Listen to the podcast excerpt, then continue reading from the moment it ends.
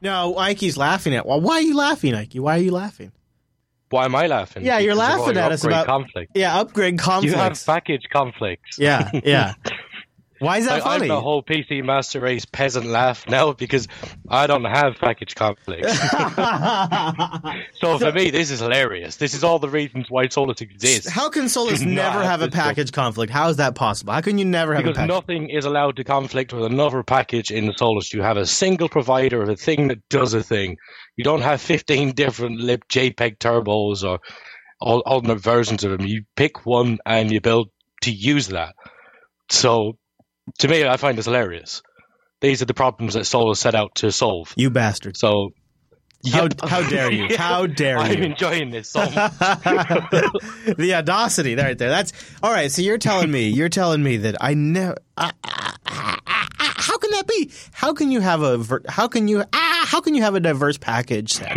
how can you have all the kinds of applications I want and never run into conflicts? Simply, the reason it just seems simply because. Uh, you ha- at that at a certain point at scale, you have so many different software developers that are targeting so many different libraries or certain dependencies that it's just unavoidable. we don't let them in. Like, um, you know how for RPM packages you have like package config build dependencies. We have that in Solus as well. We only allow a single provider of a package config name in the repos. Like when we set out, this has been since day one. You may only have a single provider of a given soname, a given provider of a package config name. It does not enter the repo if it file conflicts or any any one of those issues. It's just not allowed to do it for when we're renaming packages on an update, which we've done before, we have a mechanism called obsoletes. So the first thing that happens when you update is the obsolete package is automatically removed. If there's one that replaces it, that's set to replace it, and it's allowed to path conflict during that update. It's hmm. already configured to handle that. So during that, it knows the other package is being removed. It knows this one is coming in, so it automatically ignores certain files while it's letting that happen, because only one package is allowed to provide those set of files, and it's set to replace it. This is Linux Unplugged, episode 172 for November 22nd, 2016.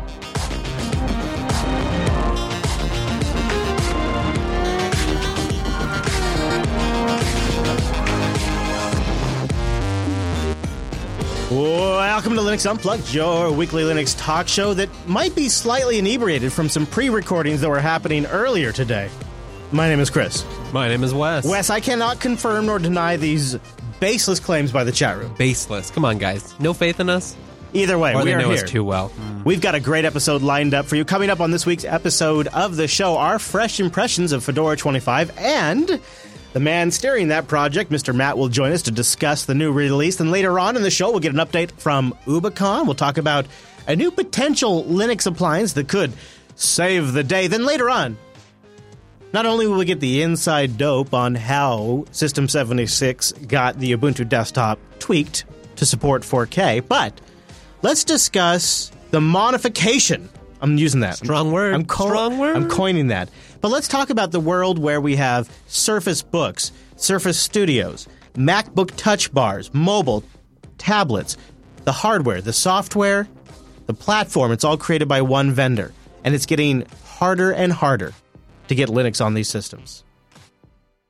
What is the solution here? And is there a long term problem as general x86 vendors become less and less incentivized to participate in the PC business?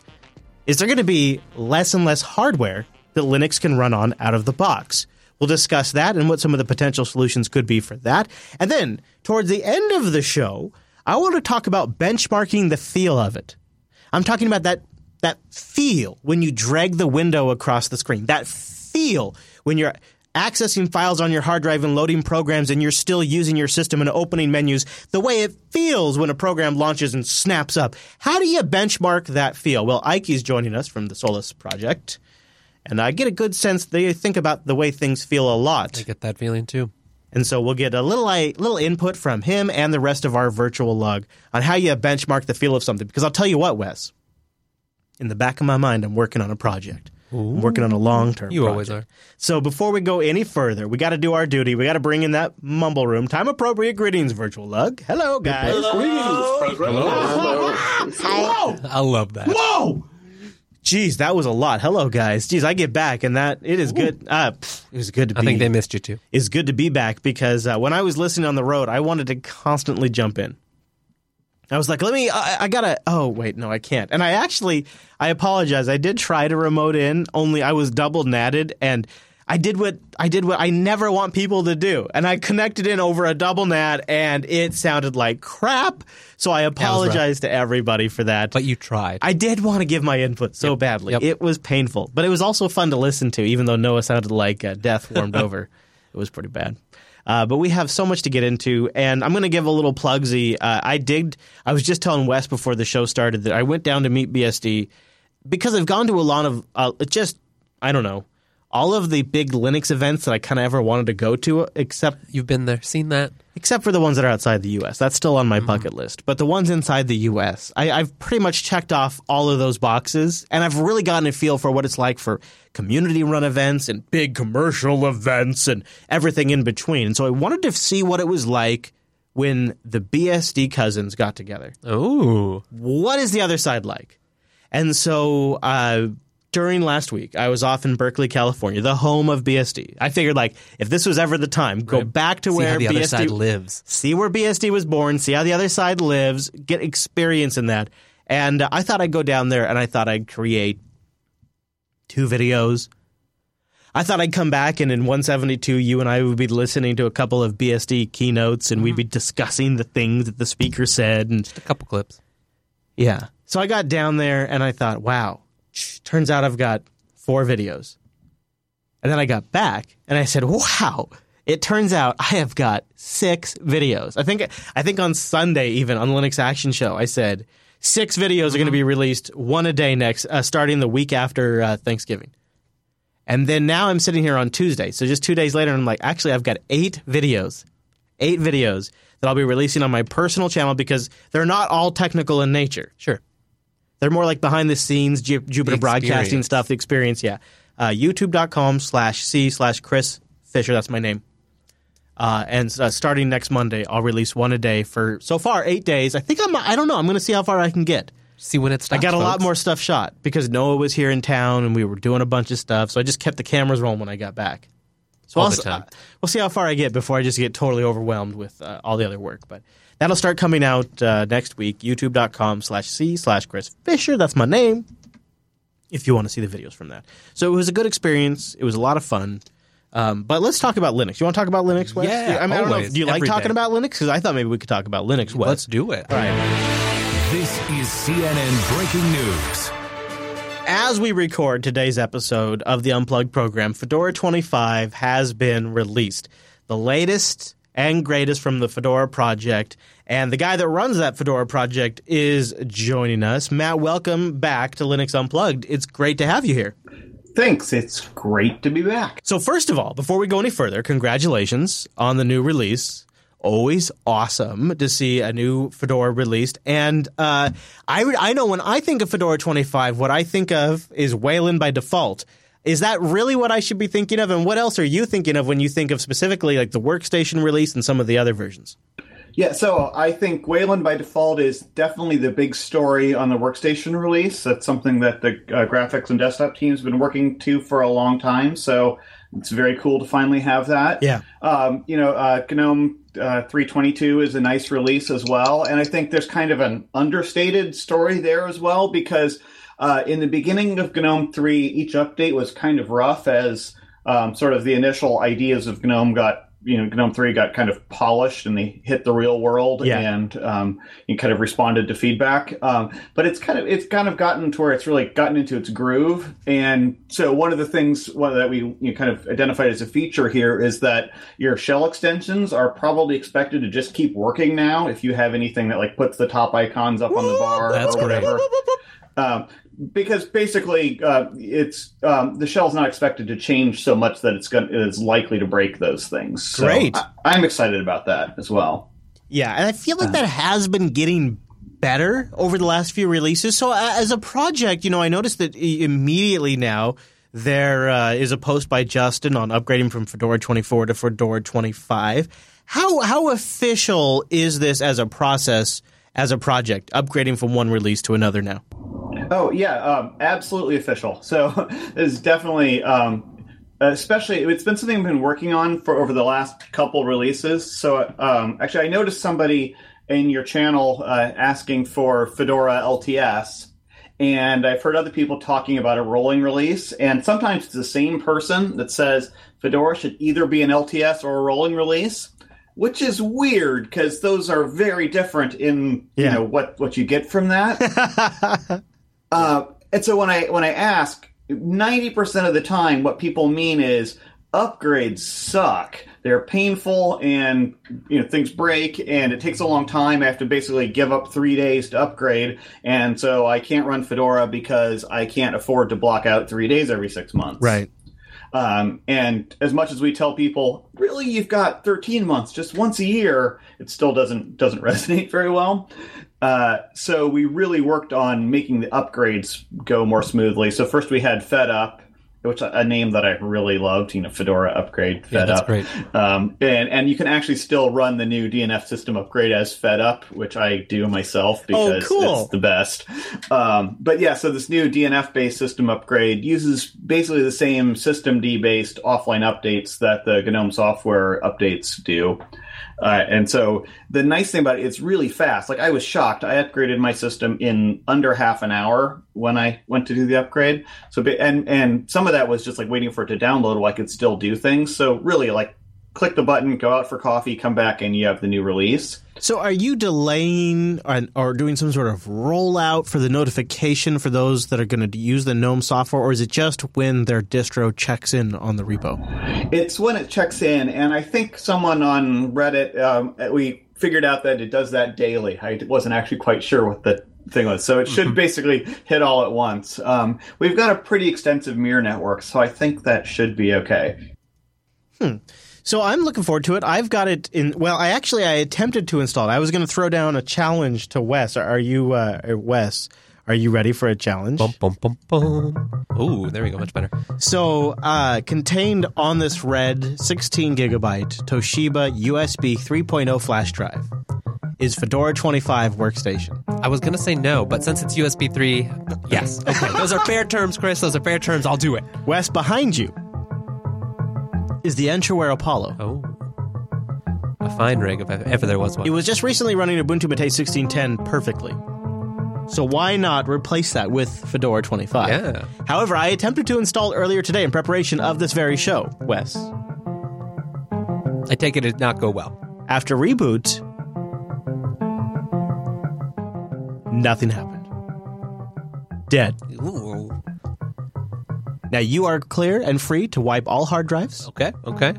redo all Purge bootloaders. all the mistakes Chris has made here. Your challenge, if you choose to accept it, is before the end of the show, have a working Fedora 25 installation on the Apollo Entroware behind you, plugged in currently. Do you accept Nice. the challenge, sir?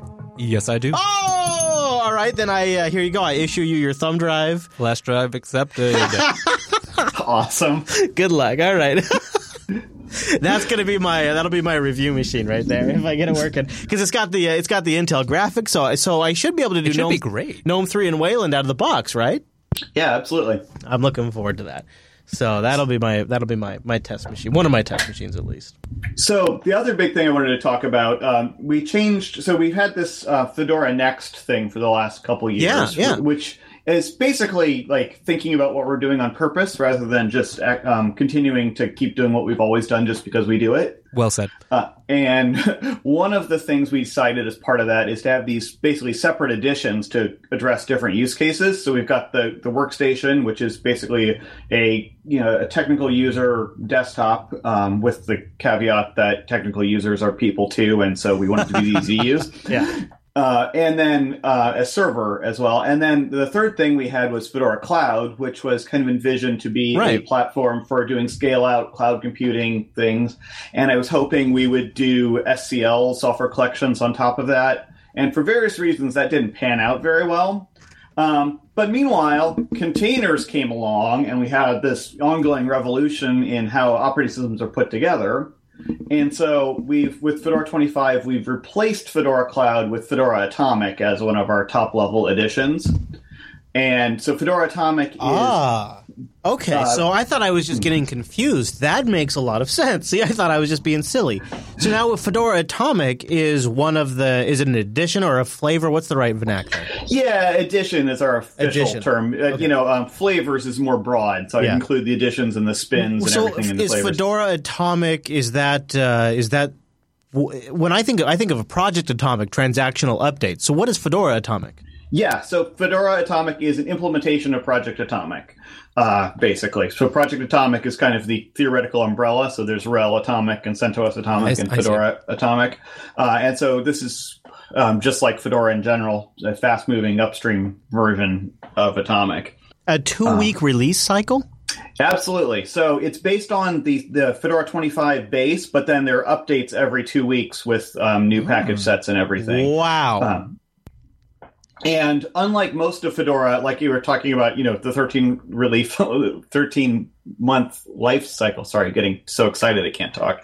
Um, basically, uh, we're only supporting the latest version of Atomic. So if there's a problem, it's update to the latest two week thing. And we won't, uh, now that Fedora 25 is out, we're not supporting the Fedora 24 Atomic. And just so I'm all. clear, the deal with Atomic is if I do an update and something borks, I can transactionally roll back, right? So it's lower risk in a some right sense. absolutely yeah so basically um, it, it's kind of like git for your operating system um, in a lot of the concepts so basically you can check out you know a certain um, point and then that's what you have as your operating system Slick. I like that. And then and then what is what is uh what is, what do you mean when you say that Fedora will also offer a Docker formatted base image? Is this yes uh, so we have that means basically means there's a fedora uh, Docker image that, That I can be- start with to Docker Hub. create some- yeah, so Ah, okay. It's what you get when you say, on. you know, Docker run Fedora. That's what you'll get. Neat. that sounds kind of fun to play with. And so we're actually also working on, um, and should be in production like literally any moment now, a thing where Fedora contributors can, using basically the same workflow that we use to create RPMs, create Docker images that are layered on top of that base using RPMs in the Fedora distro. Wow, Matt, that is that is some super great stuff, and uh, it's interesting because it's it's sort of treating the Docker hub and all of that as just another distribution platform for Fedora. It's Yeah, basically. Uh, and then, of course, people, you know, users can build on top of that to, you know, build their own applications and things they need. So that will be uh, because with Atomic, um, you can using uh, um, basically a debug mode install different uh, RPMs directly onto your system. But basically, uh, part of the the trade off you get for having the Atomic updates is you get a system that is like you know, the same image everywhere. Um, which is also good for QA, but hard for like, how do I get my application onto here and actually do things? Right. And the answer is you do that in containers. Like the idea is the base should be small and minimal and not a bunch of uh, custom stuff on it, and everything you do goes in a container. Sure. So the next step, obviously, is where do my containers come from? So that's the That is uh, that is exactly where it seems to be that the puck is going. I had uh, it, when I was gone last week, I uh, I met uh, the gentleman that is in charge of all of the network storage for LinkedIn, and also for uh, one of the gentlemen that's in charge of all of the network infrastructure and services for Groupon, uh, as well as one of the network engineers at Intel and uh, one of the guys that works at level three. And uh, all of them, all of them were talking about using containers to host services that they use now. All of them, even there, even the ones that were there to talk about BSD and talk about, they were talking about using jails. And when they weren't talking about their BSD systems, they're using containers on Linux. Not all of them are necessarily using Docker. Interesting. Yeah, but there's a- it is that is definitely where where they're going. So uh, I I I often I often think about well, it seems like Canonical has a super strong presence here with Ubuntu. They've they you know they've really been benefiting well here. Uh, I don't know how well SUSE is is doing here, but it sounds like Fedora has with 25 especially has a really solid answer here. Uh, we like to think so, yeah. And I think um, as we're going forward, um, I talked about um, Atomic and Workstation, but not very much about Server in this release. Yeah. I think um, Fedora Server, is, this is kind of an incremental release here for Fedora Server. Um, you know, new versions of stuff, et cetera, et cetera. Some of the um, things highlighted in the release notes. But um, next release, we're actually going to put together a version of Server that is hopefully composed of uh, different containers running a lot of the base services as an experimental version of it. Oh, So neat. um, more of the stuff in containers. I think it's definitely the future of the operating system. Wow. Well, so uh, Noah and I will be reviewing the Fedora worksta- Fedora 25 workstation uh, edition this Sunday, and I uh, Wes will get it installed here on the Apollo, I'm sure. And I've, I'm going to load it on a couple other machines. I I I'm really looking forward to trying it, especially because a few of my machines. Uh, I think uh, are Intel graphics, so the Wayland, you know, just even just getting to try that out and just even if it's not perfect, it's going to be we exciting. know you want that smooth desktop. I do, I do. We'll talk about that more. But Wimpy, you know, I was looking at uh, the different uh, features of Fedora 25, and one of the uh, features that jumped out at me is in Fedora 25, uh, Mate 1.16 is available, which is the switch to GTK 3. Um, what do you think about that? I, and, and what are your thoughts about how awesome it is right now that f- a current version of Fedora is able to ship Mate 1.16 and it's based on GTK3? This this seems like a big step forward just for the Mate platform in general. Do you agree? Yep. Uh, so uh, Wolfgang Ulbrich uh, is the Fedora maintainer for Mate, and he has done that work. And it was he and I and Mike Gabriel who got together earlier this year. So Mike Gabriel's a Debian developer, and the three of us got together and agreed we would land the GTK3 version, solely the GTK3 version, in those three distros for the 1.16 release. So yeah, there's been several distros working towards that, um, and uh, yeah, it's only because the Fedora release schedule uh, was offset slightly from the Ubuntu release schedule that Ubuntu got there first. But you know, we we actually arrived with Mate 1.6 or GTK3 at the same time, and then it was just as the releases landed. So when uh, uh, Debian 9 uh, lands next year, that will be 1.16 as well, GTK3 only. That's that's a that is so awesome for Mate because it's gonna it, everything. I mean, once Debian nine ships, everything major being on that release version, GTK three being available for all of them is big for things because it's like it's like GTK 3.20 too, right? So that means Flatpak supports in there, and but also like high DPI supports in there, and all these other things, right? Yep, and um, now the the job at hand is to sort of polish that 1.16 release. Um, so we've got um, Debian coming up with their um, their release, and uh, it will be an intensive bog s- bog bug squishing uh, season now as as that approaches to try and uh, really uh, shine it up. Do you have a cold, Wimpy? No, I've uh, I have an empty bottle of wine in front of me. Oh, Much better. I was, I, much was, I was actually hoping you were going to say yes because I mean, not that I want you to be sick at all, but that was going to be my super smooth transition to uh, UbuCon. Uh, and I, I, I, Popey, I thought you weren't going to be here this week. Both you and Wimpy are here. I thought for sure. I thought you were traveling. I've been watching your Twitter feed this week, and uh, I thought you were at UbuCon.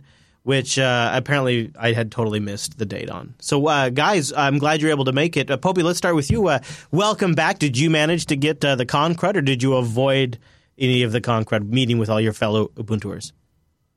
Uh, yeah, it was great. It was really nice to meet up with friends and watch a bunch of talks and have beer in the evening and uh, cool conversations in corridors and meet new people and record interviews for our podcast and all kinds of good stuff. It's really nice. Like, because we're all distributed around the world, we don't often bump into each other. I mean, I see Martin fairly often, but I, I don't get to see many of the other people I work with and certainly not many of the community people from around the world. So it's really good like just with every other distro, it's nice to get together and see the people who help make your distro rock. Where was it, Popey?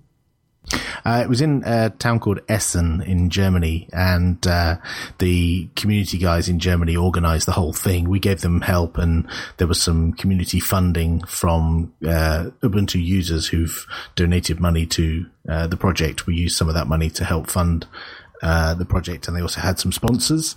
And uh, yeah, it was in a place called Unperfect House, which is a bizarre building, uh, which is excellent. Lots of little tiny rooms and a couple of big rooms and uh, loads of art spaces and Oh, that sounds creative marvelous. types. It's just and a bar, a couple of bars. I would imagine if this is a if this is a community driven event, it's not like policies being policies not being set, um, future project directions aren't being set. So what is what is is it a Is it a get together that uh, and, uh, just of people where they trade stories, or is there is there any kind of community action that develops here? What what happens here?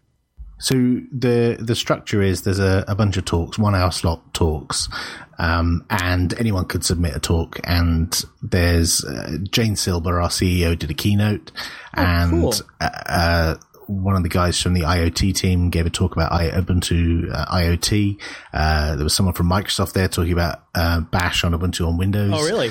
Um, there were people talking about uh, how to contribute in the community, uh, talking about how to improve the desktop. Um, it was all kinds of stuff, like a diverse range of subject. You know, you pick a subject and you submit it as a talk, and uh, it got on the track. We had like two or three tracks, and so sometimes there were clashes, and you couldn't go to everything, and other times there was only one talk on. So you know, you you get a good attendance at those kind of talks. So it was really like a pure community uh, bunch of talks. But then there was also corridor communication, uh, c- uh, corridor conversations like you get at any kind of event and conversations over beer in the evening. And, you know, why don't we do this? And, you know, kind of brainstorming ideas of how we can improve things. And then towards the end, there were discussions of what the next UbuCon would be, where that might be in the world and which community, part of the community is going to organize that. And yeah, it was really great. I, I, I massively enjoyed it. I, it, it, it far exceeded my expectations for a community event.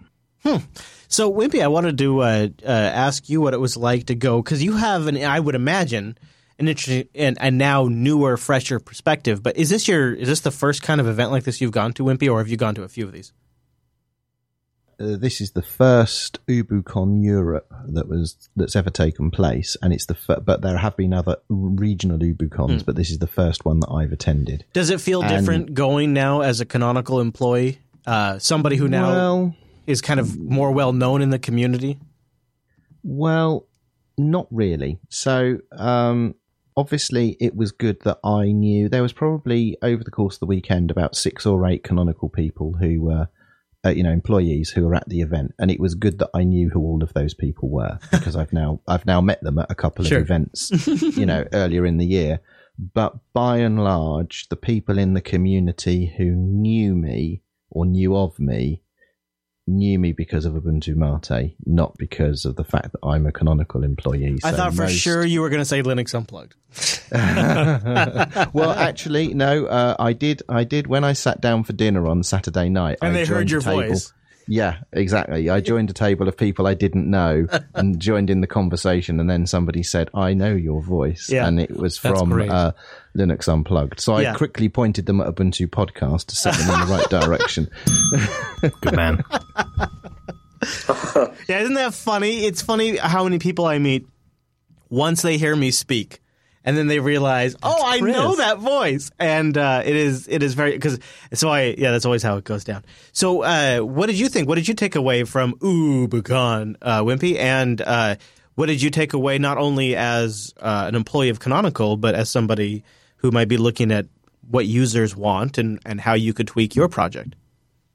So um, it was one of the best sort of floss open sourcey conferences I've ever attended. Um, as as Popey said, the quality of the talks was was high. It was extremely well organised. The venue was excellent, um, and the social events that happened on the Friday and Saturday were also really good fun. So there was a lot to like about it um, made loads of new friends, people who I've had sort of passing online acquaintances with um, over, you know, several years, actually getting to meet those people in person and shake their hand. And in some cases, I tried to buy people beer, but I ha- had more beers bought for me than I got to buy for other people. That's tricky Um, sometimes. You know, so, you know, it was a very friendly, uh, that was the other thing. It was a very friendly group of people. It was really good fun. There was no awkwardness at all. It was, it was terrific. And, um, we put we recorded a mashup podcast whilst we were there um, from a few of the uh, European Ubuntu podcasts uh, got together uh, and did a mashup recording.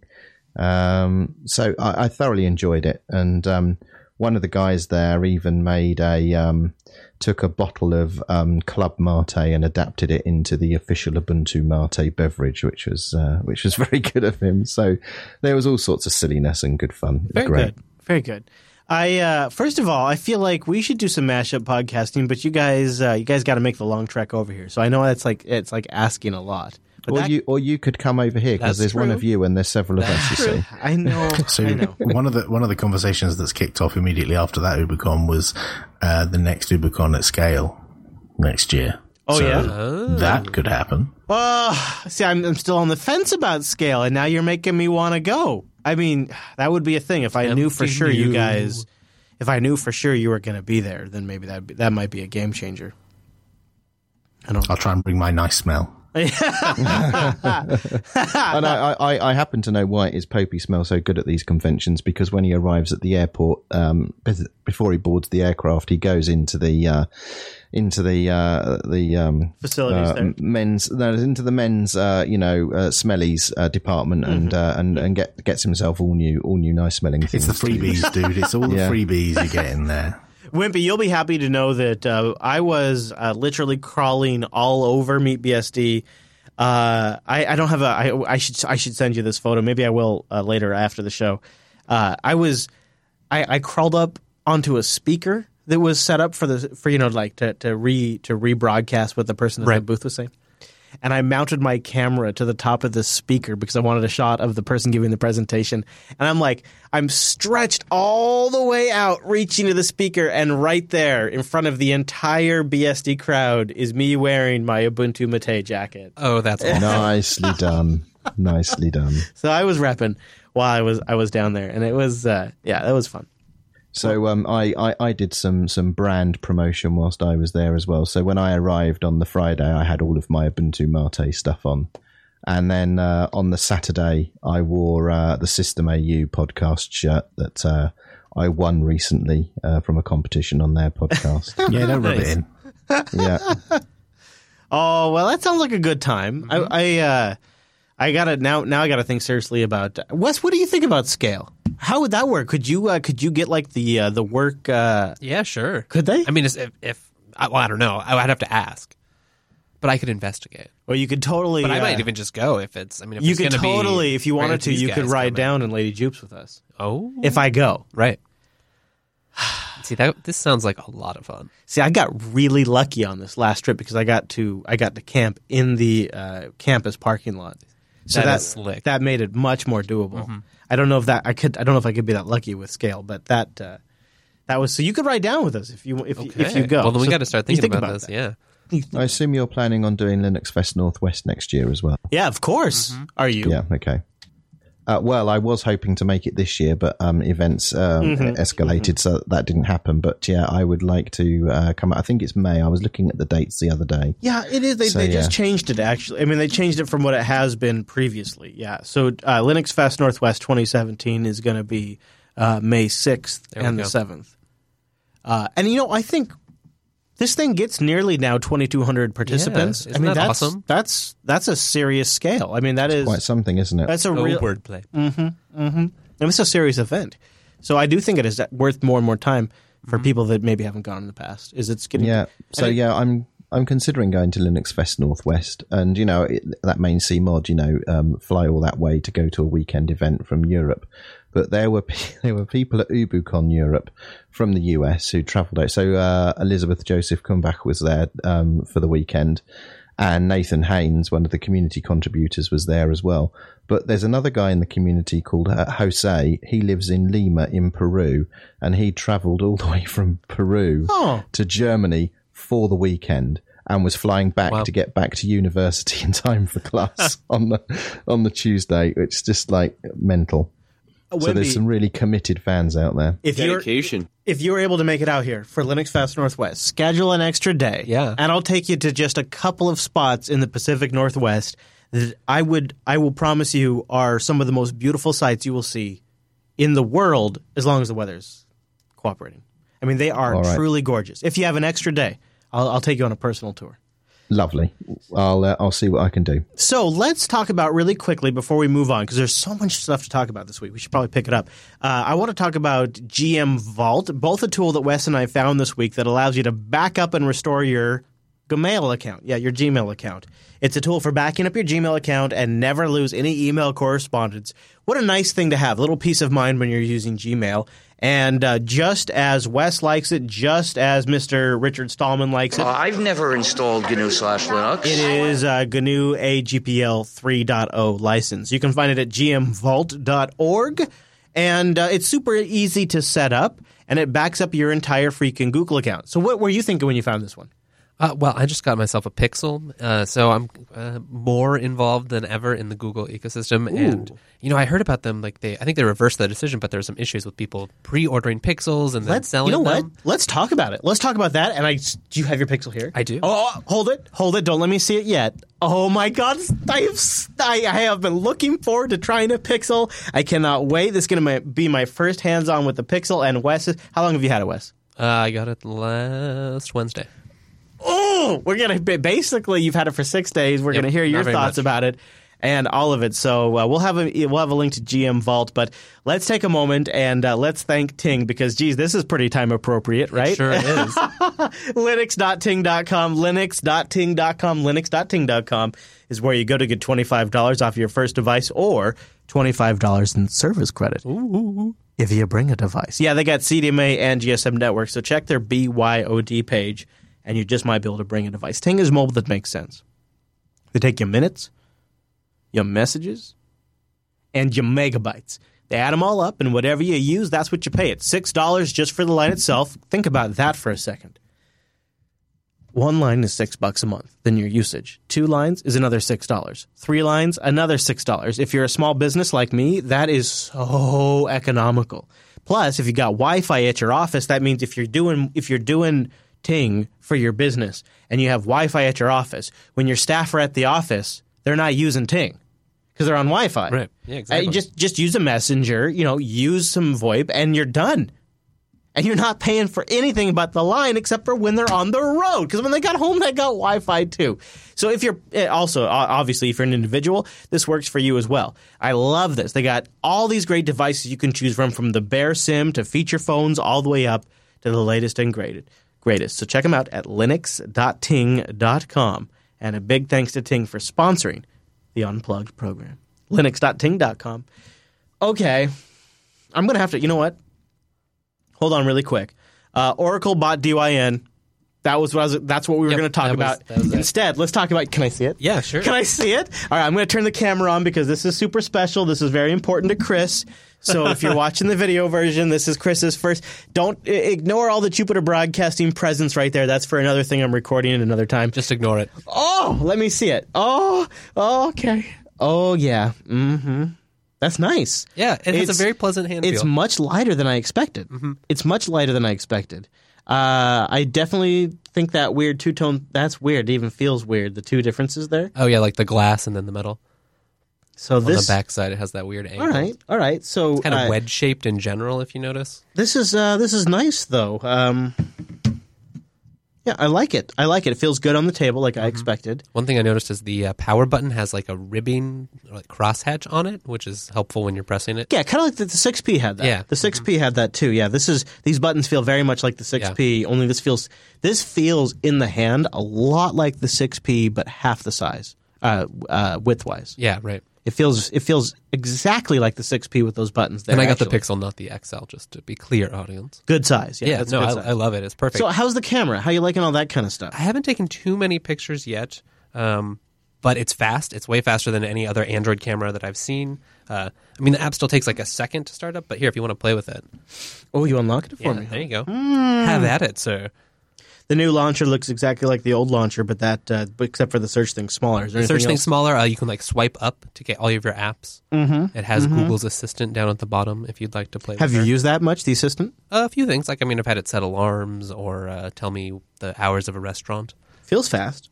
Yeah, no, it, it does feel fast. It's probably the fastest Android phone I've had or used personally for very long. So I'm I'm pretty pleased with the performance so far. So, uh, yeah, gosh, the screen looks great, man. I know. the camera is- feels very fast. I would say it feels as fast as the iPhone. Yeah, you know, I haven't used the iPhone that much, but that my wife switched to this phone as well from an iPhone 6. Oh, really? And uh, so far, I think she likes it a lot. How's I'll the bat- get more reviews. How's the battery? Battery life has been great. Uh, I'm charging it like once a day ish, but kind of randomly whenever, and it does charge as fast as, as advertised.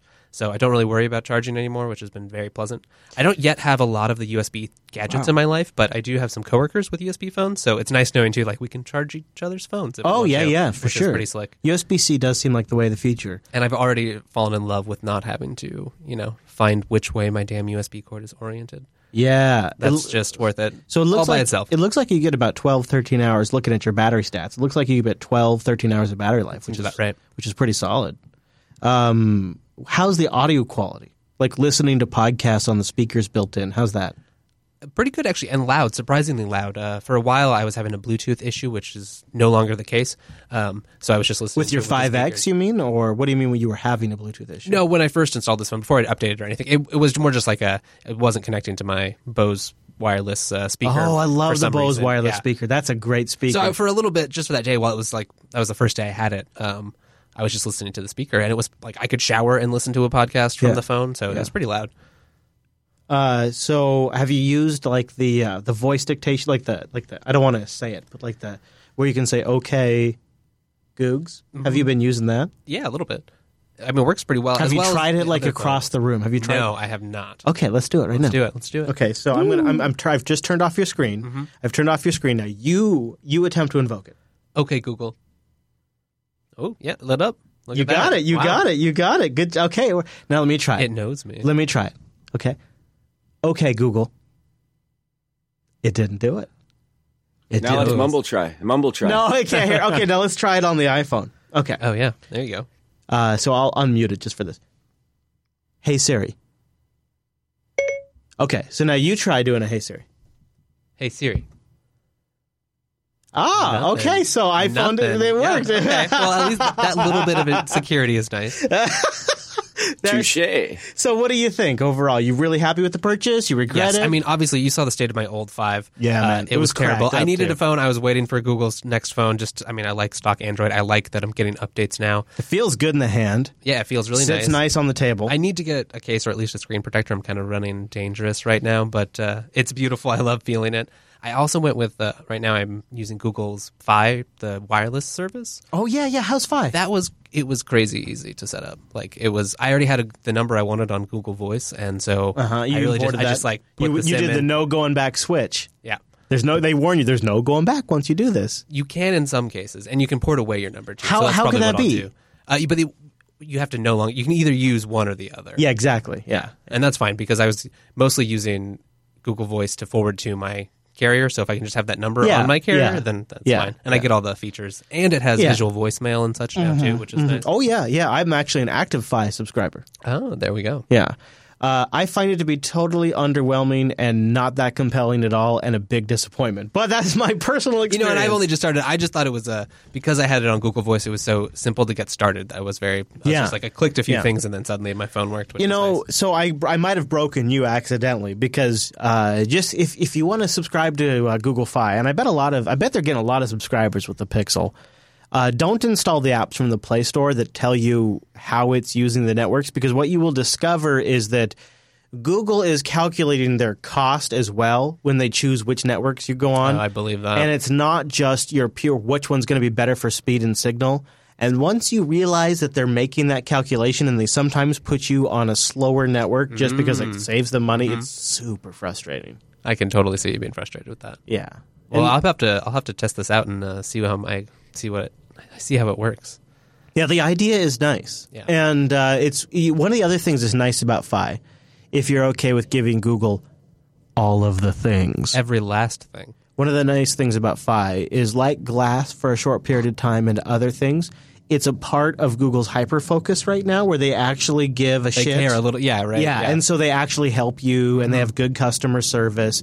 And so if you're ever going to use a Google product where they take all of the things, it's the one to use. that's what I figured. I mean, I don't know that I'll stay long term, right? I already have Sing, uh, Ting SIM cards laying around. I just thought, eh, I, you know, this is the first phone eligible. I'll give it a shot, see what it is. It's, and it's an interesting idea, and also it's another way to give the middle finger to the carriers. yeah, right. Totally. So I, I like it from there. But uh, you'll have to hear more. I'll I'll use it. You know, give it a couple of months use and check back in. There is a. Uh, do you hear that? There's a jet Are going. we on. being bombed right now? Uh, I I am not joking when I say there is an extremely high probability that it is Paul Allen. So Paul Allen, uh, I had a client that shares warehouse space with Paul Allen here at the Arlington Airport. Oh, interesting. So the studio is a stone's throw away from the Arlington Airport, and Paul Allen has a jet from like the Vietnam War era that he just bought fun. to just like you know. I feel like you know like how some of us might buy like a go kart, Yep. or a or I don't know something like a bike, like a mountain bike. you just you know pick Paul, up a jet. Paul Allen buys like a, a World War II or Vietnam era jet, and he stores it. And this is this is all 100 percent true. He stores it here at the, at the Arlington Airport. And I don't even know if I'm supposed to tell you this because my client had to sign an NDA. However, I did not sign an NDA. But so uh, a section of my client's warehouse was fenced off with a chain link fence with a door in it and a, and a bolt. And in this chain link fence section was Paul Allen's personal toy fighter jet wow. that he takes here at the Arlington airport and flies around like a maniac. So we may be being bombed by Paul Allen. Okay. Good to know. Thank Yeah. you, Chris. So that's that. It could be who we're hearing right now. That is actually legitimately true. Also, you know what else is ops absolutely 100% true? Those crazy Russians over at Kaspersky apparently have their own operating system. Did you know this? yeah, isn't this nuts? Kaspersky OS. They seem very excited. They say it's designed for networks with extreme requirements for data security. Uh, for like layer three switches, they say it's got a microkernel architecture, and they give the middle finger to Linux. They say, "Yeah, I know what you're thinking. It's not even the slightest quote unquote smell of Linux. All the popular operating systems are not designed with security in mind. I.e., we could do better. So it's simpler and safer to just start from the ground up. This sounds like Ike. Doesn't that sound like Sure Ike? does. Yeah, uh, and that was just exactly what they did. Mm-hmm. That's exactly. I tease, I tease, but really, yeah. So Kaspersky has their own OS because nobody else could do it better. They say. Is the source available, or are they keeping it closed and uh, you have to buy it? From Oh, them? that's the first comment on the story, by the way. The very first comment. Good job, Wes. Scroll down. Look at that.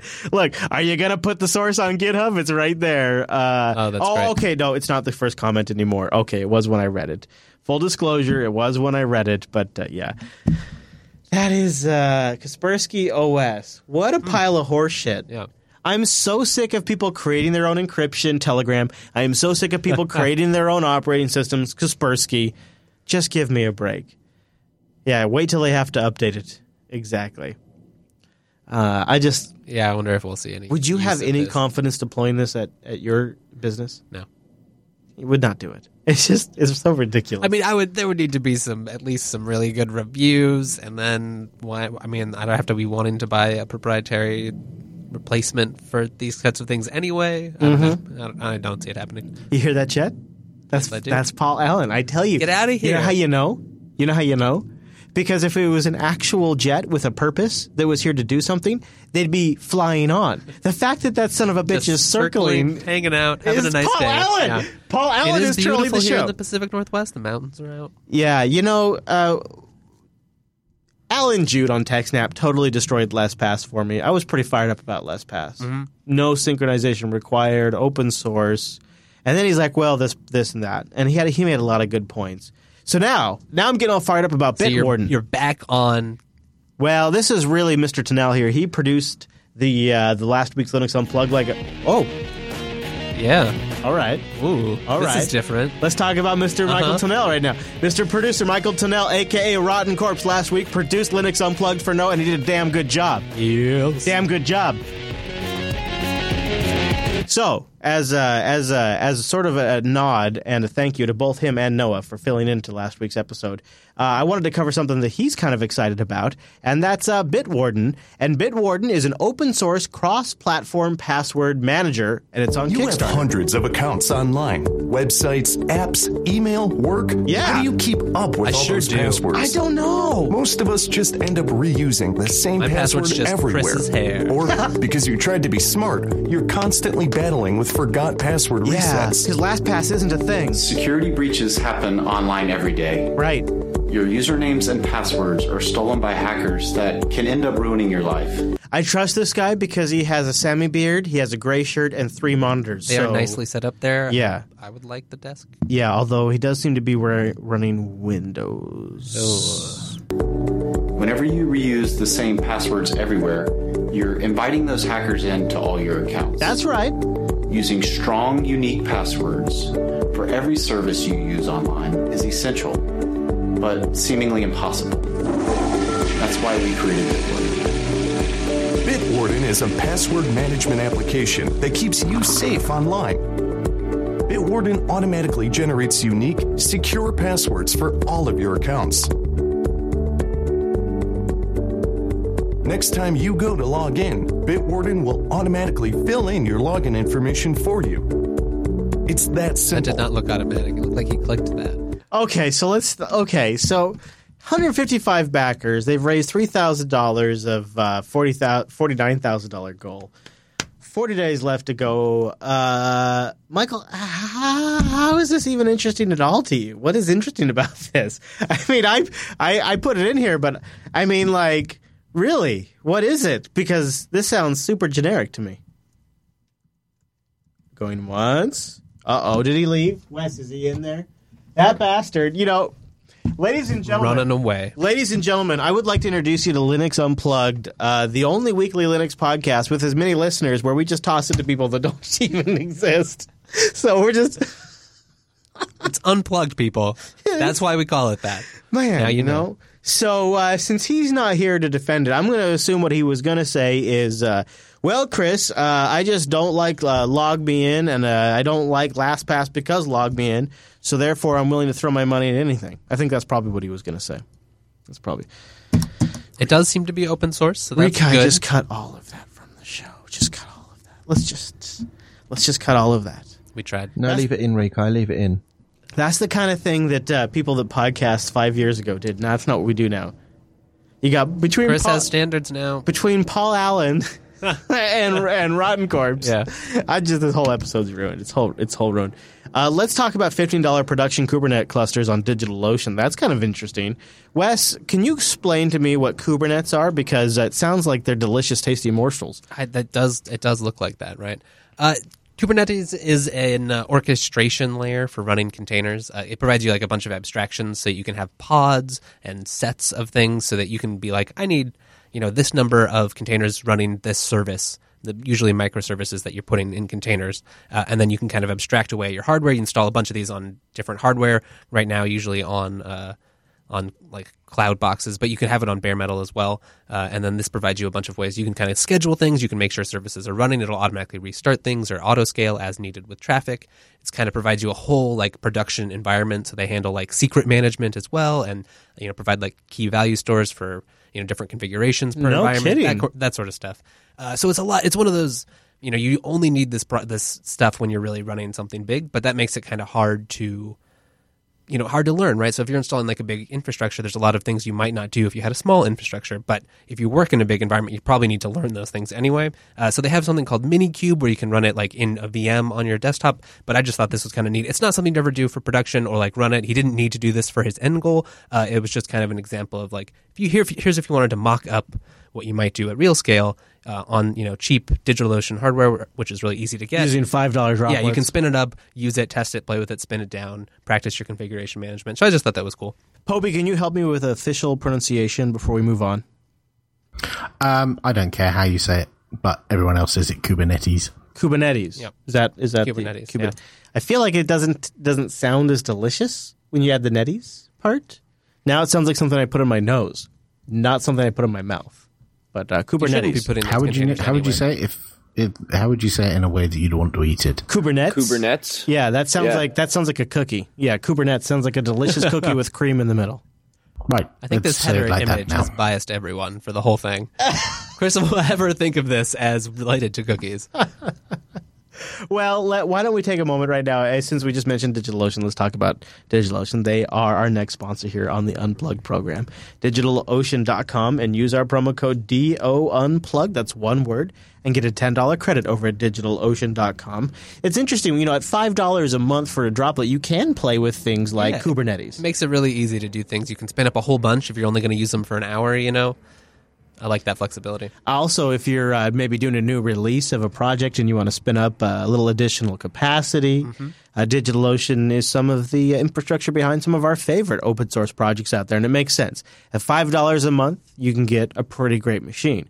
Or at just a few cents an hour, you can get a fantastic machine. It really just depends on how you want to set it up. And they have a fantastic interface to wrap it all up and put it together. And they have an API that's so simple and so straightforward that there's been tons of great open source code written to take advantage of it. Go to digitalocean.com and just start working. Use our promo code DO Unplugged, get a $10 credit, and run it for a while. $5 drop will get you two months for free. Woo! DigitalOcean.com. Use our promo code DO Unplugged, Ubuntu, Fedora, FreeBSD, Debian, CoreOS. They got data centers all over the world. Just give it a try.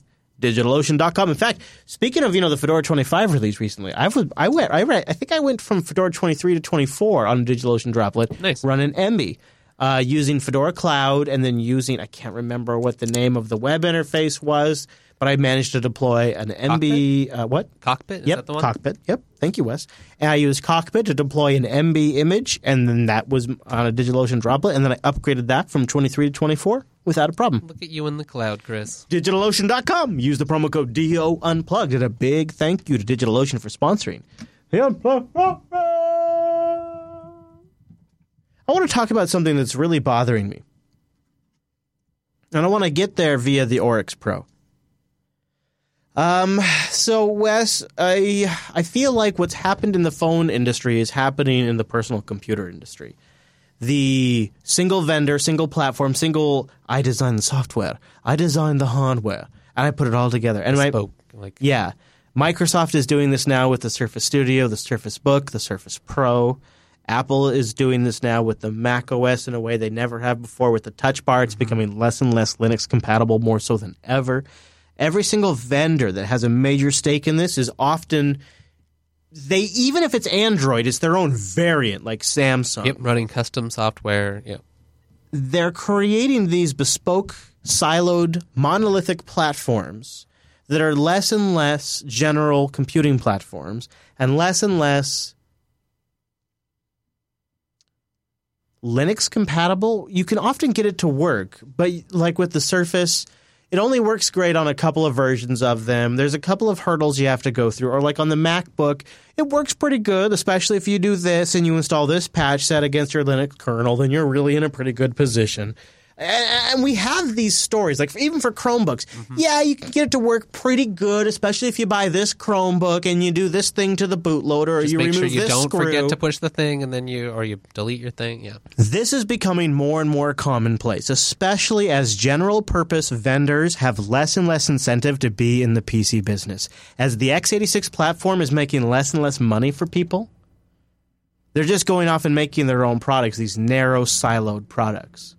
So I want to talk about that and how I feel like that's a particular bad, but bad, bad precedence for Linux. First, I want to let Paul Allen buzz the studio. He's having a great time. He, Paul Allen's having a good time. I'm good. I'm really glad. As long as to. one of us is. But uh, in, in route to get there, I wanted to first talk about uh, System 76. They have the Oryx Pro. They've recently revved to 4K. Now, um, I've I've experimented a bit. I've got one of the Dell machines. It's like a, Sputnik edition that has a 4K monitor, and I found that there's some rough edges, but overall not too bad. And so when System 76 announced the Oryx Pro with a 4K screen, they did it in a way that was sort of more intriguing than average because they said we also made some tweaks. We made some we made some changes. We made some some patches. We've sent these upstream to make 4K Linux even better.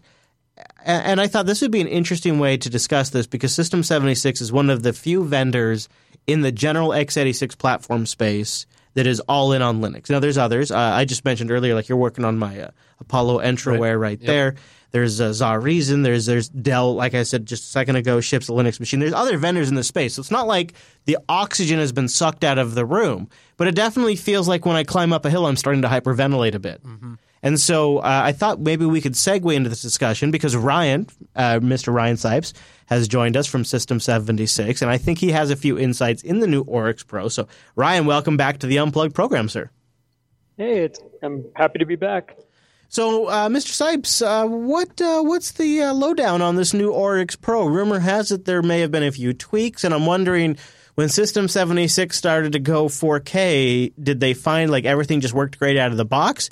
Or is this one of those things where you kind of have to ship a custom image to make everything work? And what led you from point A to point B? Go for it.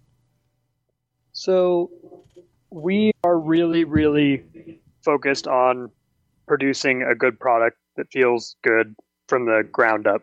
And uh, one thing that prevented us from shipping 4K earlier was we just didn't feel like it was a very solid experience. Um, some people have not had, you know, a, a, bad experience, but I've heard a lot of folks who, you know, purchase like the Sputnik and they're like, well, if you just run stock Ubuntu, there are a lot of problems and it's not really the best experience. And so uh, we were kind of waiting for um, Ubuntu and Unity to really have excellent 4K support um, before we shipped, and ultimately we we kept testing it, you know, once every week or every other week, and then finally um, we realized, hey, this isn't so bad. We could probably send some patches upstream and and work with some developers uh, over at uh,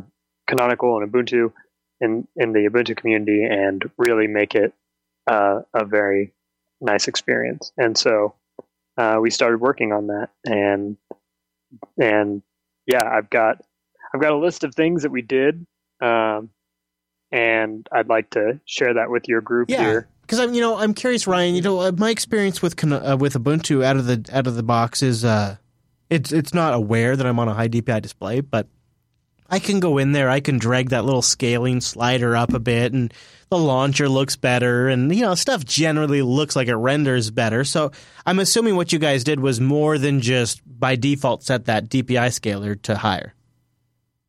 Yeah, that's one of the changes that we made, and we do that through our our driver that ships with every oh, okay. machine.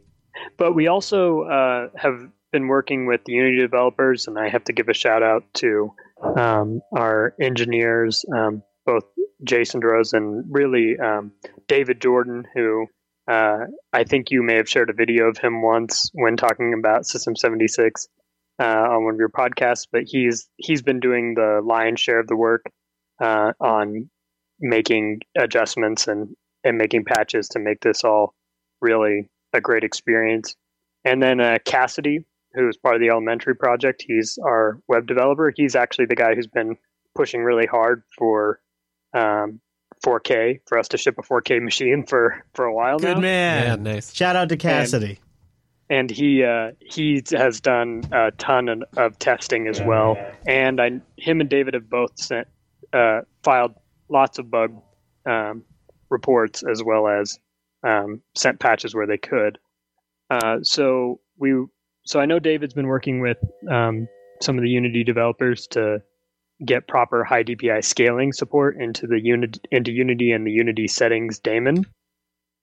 And uh, he also went ahead and set the scaling in our our driver. So if somebody gets one of our machines, it's all out of the box. It's already got the proper scaling. We also set the console fonts um, on the virtual uh, terminal so that it's the proper size oh, that's a nice out of the touch. box. Yeah, for sure. Nice touch. We also have been filing bugs against applications that are used on Ubuntu but aren't quite perfect because of the toolkit that they use. And so, for instance, like GIMP with the scaling settings looks looks okay, but um, really a lot of these applications, not just GIMP, could use like if they're GTK2 apps, if they reported to GTK3, they'd have a much better support for high DPI displays. And so we've been trying to work with those projects and file big reports to say like, hey, um, this this is something that you guys should be thinking about. And then uh, we've also been identifying the issues and documenting them al- along with known solutions or workarounds. So we one of those things we documented was where to get a high DPI theme for GIMP.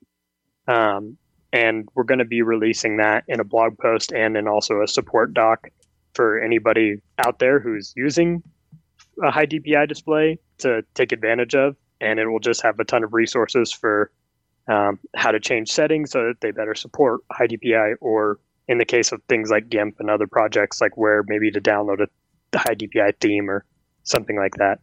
Um, and then finally, we're we're talking about backporting the um, default theme in 1610 to 1604 because it's a little bit crisper and uh, it just looks better uh, in high DPI. And we still ship some, uh, we still ship machines with the LTS, so we think that people would appreciate that. Ryan, what's your sense of the conflict between creating a product that is unique and stands out? So, in this case, high resolution display, uh, maybe better battery life, things that you want. You guys want to ship as a company as a product. How much of there? How much discussion happens internally from? Well, what can we what can we break off as our own driver PPA and package, and we're just going to say this is where we're going to deviate from the norm from from the Ubuntu base. And how much does trying to stick to the Ubuntu base weigh on you when when System 76 make, making a decision? Because what I'm hearing a, a, little bit, and I think this is perfectly understandable, is in order to make a, a standout competitive product, System 76 is having to go more off into the weeds a bit and, and do some of their own engineering, do some of their own presets. Uh, configure some of these things out of the box that are forking a bit from the Ubuntu defaults and probably forking in a way, not forking is the right way, but uh, deviating in a way that uh, makes for a better product. How, how, how much of a line is that to walk internally? Do you have a sense of that? So we always do that to some extent. And also, we unlike other um, vendors that are shipping computers, we are shipping an open source operating system. So there's some onus on us to contribute where we can. Uh, the the the thing is, it it would be nice to see um, maybe more uh, on the part of people reaching out to to vendors like us and and uh, maybe helping to plan around a release. And this goes for like Sputnik as well. I'm not sure how mo- how often Dell the Dell team over there talks to Canonical or the Ubuntu community, but when working on this release, it would be nice to have maybe some more communication.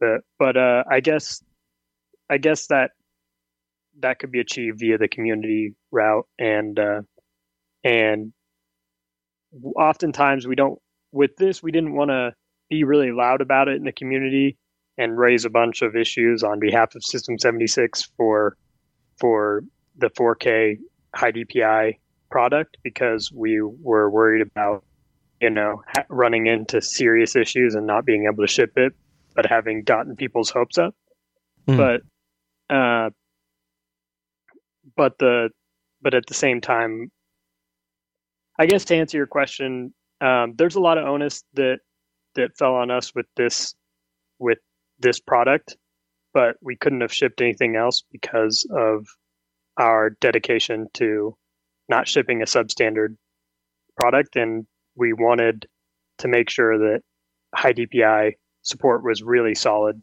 yeah. before we shipped it out. I have heard uh, from probably 50 different listeners that said, uh, yeah, a system that I can put five terabytes of storage in and get 4K D, uh, 4K uh, display. I'm going to buy that. Oh yeah, yeah. That's that. Uh, you know, I, I look at that and I go, as long as all of the applications you need are available under Linux, there's really no reason that that wouldn't work as a as a serious workhorse. Mm-hmm. That's a that's a nice machine. Um, and uh, there, I, I, think you know for myself as a as a I don't want to I don't want to classify myself as or label myself as doing a particular thing, but I don't when I look at buying a a, a laptop to run Linux, I, I could give I could really give two shits about the out of the box experience of the installed OS because if it's going to be uh, Ubuntu Unity, I'm I'm likely going to be reloading anyways anyway. to Arch and GNOME 3. And so I really want fantastic hardware for me to get my work done. Um, and uh, I, I, really think that this is probably one of the best machines out there. I haven't tried the uh, 4K Oryx. I would love to get my hands on it and try it because I am a high DPI Linux skeptic.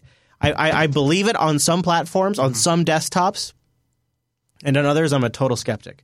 So I, I think that's one of the things that's really tricky about 4K under Linux is it absolutely uh, depends on your implementation. If you think you're going to go run XFCE under 4K, screw you. Don't talk to me. I don't want to hear it.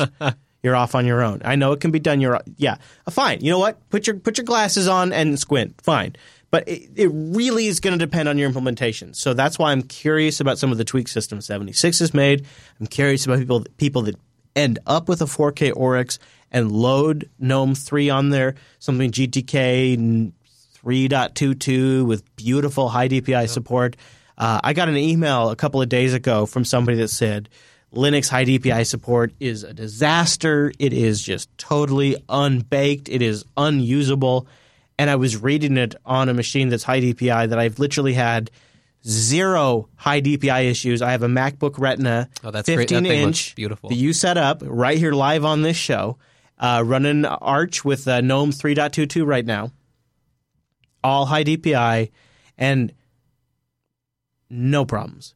Really, anything that's GTK is just looks great. It just it looks GTK3. it looks better than Mac OS looks on the same hardware.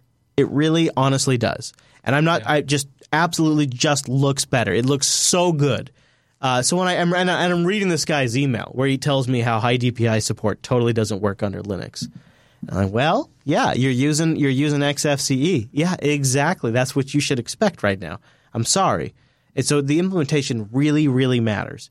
And I and sometimes even the programs you end up using and what toolkit they use and yeah, I think the details. ma- I think the majority of our audience just needs access to very powerful hardware with great resolution screens, and they will figure out if they want to run Unity with the System 76 uh, package installed, or if they want to run GNOME 3, or if they want to run Plasma 5 or Unity. I, I, it's just a great machine, I, I suspect. And I mean, it's only a good thing if more people have access to 4K hardware, can start figuring things out. You know, Mhm. helping the community figure out what we need to do better. Yeah, and we're we're going like I said, we're going to release a blog post that has some of the things that we've noticed still kind of suck under 4K. And I'm hoping that the hive mind here can, you know, help out those people working on those projects or at least file bugs when they get their hands on, for instance, the 4K Oryx. Uh, the the there are some things about the Oryx that I want to share because I work for the company and it's and yeah, uh, okay.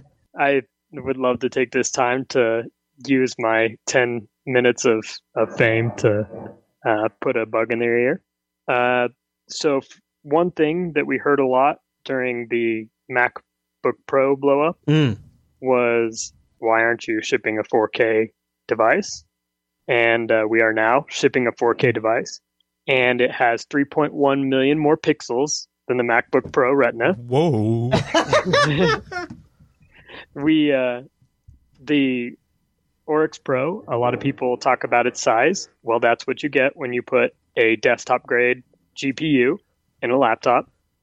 And I would love to see somebody uh, use some of the same applications side by side on a MacBook Pro and the Oryx and tell me which one they want to use for their day to day work on on accomplishing big boy stuff. Ryan, how many Uh, times do you guys get questions asking if they if they can be Hackintoshed? Because I've probably gotten about thirty five emails asking if the Oryx Pro can be Hackintoshed. You guys get that? Do you know? I get that a lot. Like, and they're not going to not run Linux. Right. Uh, I just want all three. That triple boot goodness. I would tell you my my my semi educated guess would be ain't gonna work because the GTX 10 graphics card there's OS 10 doesn't ha- there's no Mac that ships with with good graphics so you're kind of Yeah. out luck there. So I get that question quite a lot. Um, but uh, one thing I will say that that I'm hoping that all of um, Linux will benefit from is uh, recently we started working pretty closely with um, a couple guys over at NVIDIA, and uh, we have a direct line to them now, and we've used that relationship to improve it, people's experience on you know using uh, NVIDIA and, and say like, hey, this is a problem, you know, and and talk about things that need to be patched. Um, so uh, That's great. yeah. Wow. I would, so I would it, I say that to encourage people to, uh, if you can, you know, don't throw Mac OS on this beautiful machine. run, run Linux on it, and and uh, we're we're making sure that the hardware just works out of the box and is a great experience. And um, there's other stuff coming down the pike that I think people using these machines will really appreciate. And so, uh, give us a shot. You know, I, the uh, we put a lot of um, blood, sweat, and tears into this release specifically, and uh, we'd love to have this be the set the standard for what a 4K device can be with Linux preloaded. And to your earlier point, and I think we're you're going to talk about this more. Uh, as far as we know, we are the largest Linux only vendor in the world at this point. So just want to put that out there. Um, so I would encourage folks to give us a try. We have a uh, 30 day um, guarantee. So if you don't love the machine, uh, we'll refund you. You know what, uh, Ryan? You you should get a bonus stipend as a natural salesman. You are great at that, uh, and I think that was pretty well said. It is. Uh, I think I think System seventy six has uh, really gotten a lot of people's attention just based on the emails I've gotten so uh, from Coder Radio. So, just a side note, Right, totally. Michael Dominick has uh, recently gotten the lemur, and I would encourage you if you're curious to hear about a Mac OS primary. He's a he's a developer, and he just really cares about shipping apps. And he has been switching from a app store creating pho- creating phone apps for Android and iOS to server side apps. And when he started looking at doing more and more server side stuff, it, he kind of started looking at developing for Ubuntu. Linux, right? And uh, he needed a new machine. It all kind of lined up, and he got a lemur. And the first couple of weeks, like he hit, he, the first couple of weeks went really good. A couple of weeks in, he hit some road bumps, and now he's like five weeks in, and he's like sprinted past them. And uh, they're all kind of documented like the last four or five weeks of Coder Radio. Uh, if you're curious at all and want to go check that out, just to hear, a com- you know, somebody who's switching for completely practical reasons, Has not real work to get done. not for advocacy reasons. And uh, yeah, it's fascinating because like in the latest episode, he goes on his trip for a family trip, and he can only take one machine with him. Oh, so he and brings the lemur, He brings the lemur, Ooh. and that, Nice. that that was interesting. So, anyways, I, I I want to now talk about a little bit, Wes, with just just your thoughts on um, 2020, the year 2020. The future. Microsoft's making like the Studio 3. Apple's mm, still shipping the same exact MacBook they ship today, but it's got this touch bar on it still, right? So But they the haven't touch bar, it's like twice as big. They haven't. They, no, they don't do anything. It's just it's the same exact Mac. Uh, and and and uh, more PC vendors are falling by the wayside. Is this a legitimate scenario in your mind? Is this something that we should actually worry about? Are we heading towards this monolithic vendor platform where the general PC that you throw together is going to be extinct? Because and and one last thing before I completely throw it to you is, I'll tell you what. Hand on heart, it seems like it is getting shittier and shittier to build your own PC. Like you order, say you're going to build like four or five PCs at once. You order the parts off. Oh, I don't know that goes those jerks over at Newegg, and uh, they all show up, and two out of the three parts don't work. and when you now when you build a PC, it's constantly, uh, well, do I have to RMA this part? Is this not the right thing? back. It's the worst. It has gotten. It has gotten. If you do one PC and all your and all your parts show up and everything works, good for you. Congratulations, you win the internet for the day. But for those of us that buy, try to build multiple machines at once and you get all of the same effing parts, it's not like you get all dear weird parts. All three of the same motherboard, three of the same video card, three of the same sticks of RAM, etc., etc., I think etc. you'll forever be burned by this. Well, it just recently happened to the beard too. Oh no! Yeah, oh, well, we'll tell, I'm sure he'll tell you all about it on User Error coming up. Anyways, Wow. my point is it's getting to be shitty out there for those of us that want a general PC platform based on the x86 chip that I can just throw Linux on there.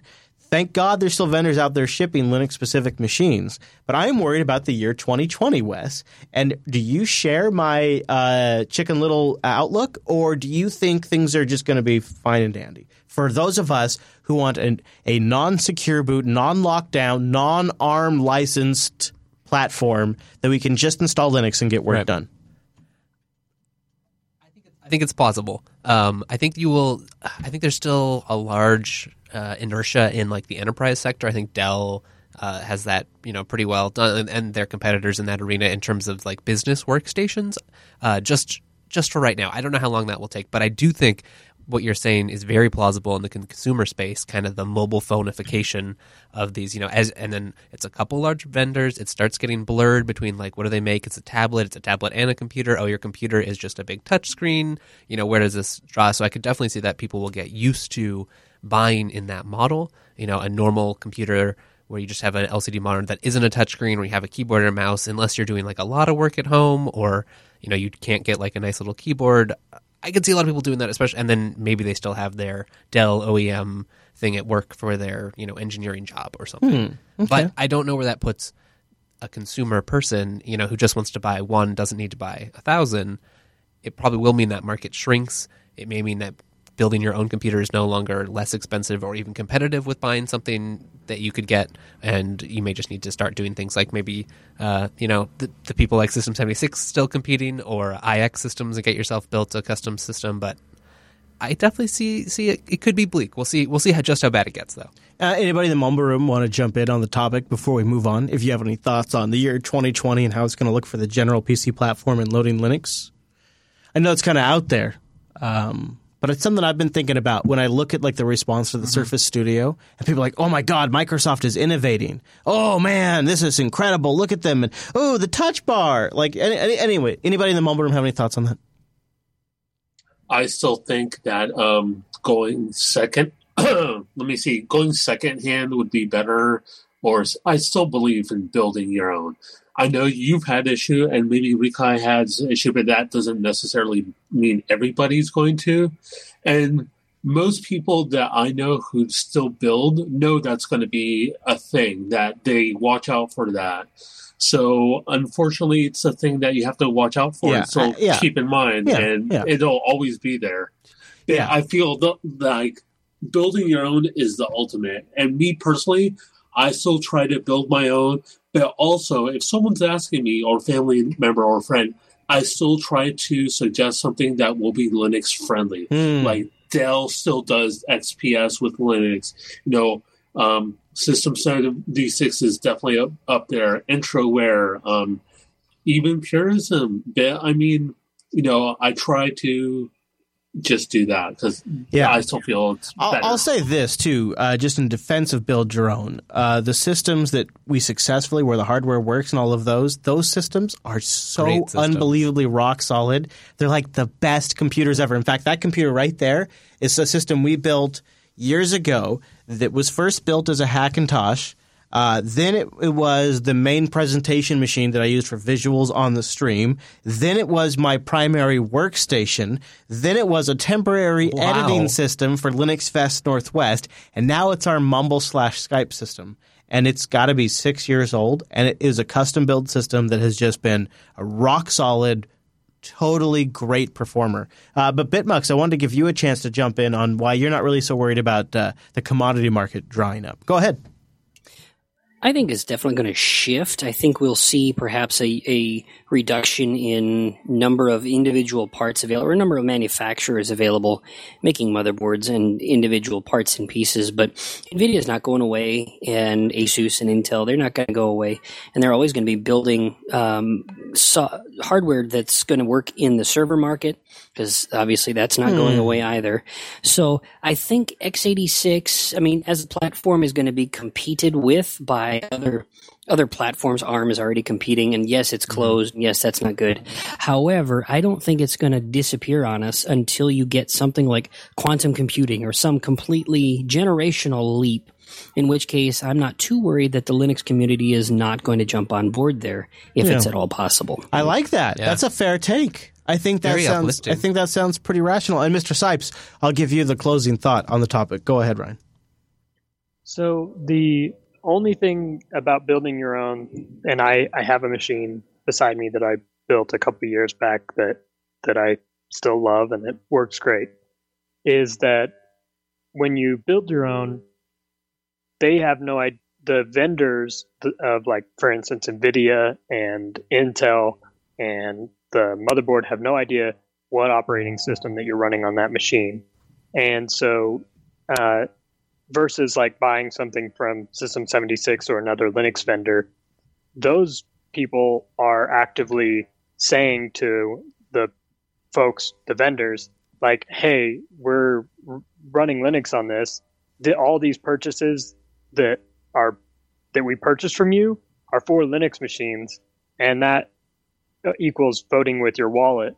And so you see better Linux support as a result of that. There's a reason why NVIDIA is now, we're now able to talk to NVIDIA directly. And that's because we've managed to buy enough of their products that it's worth their time to have a conversation with us.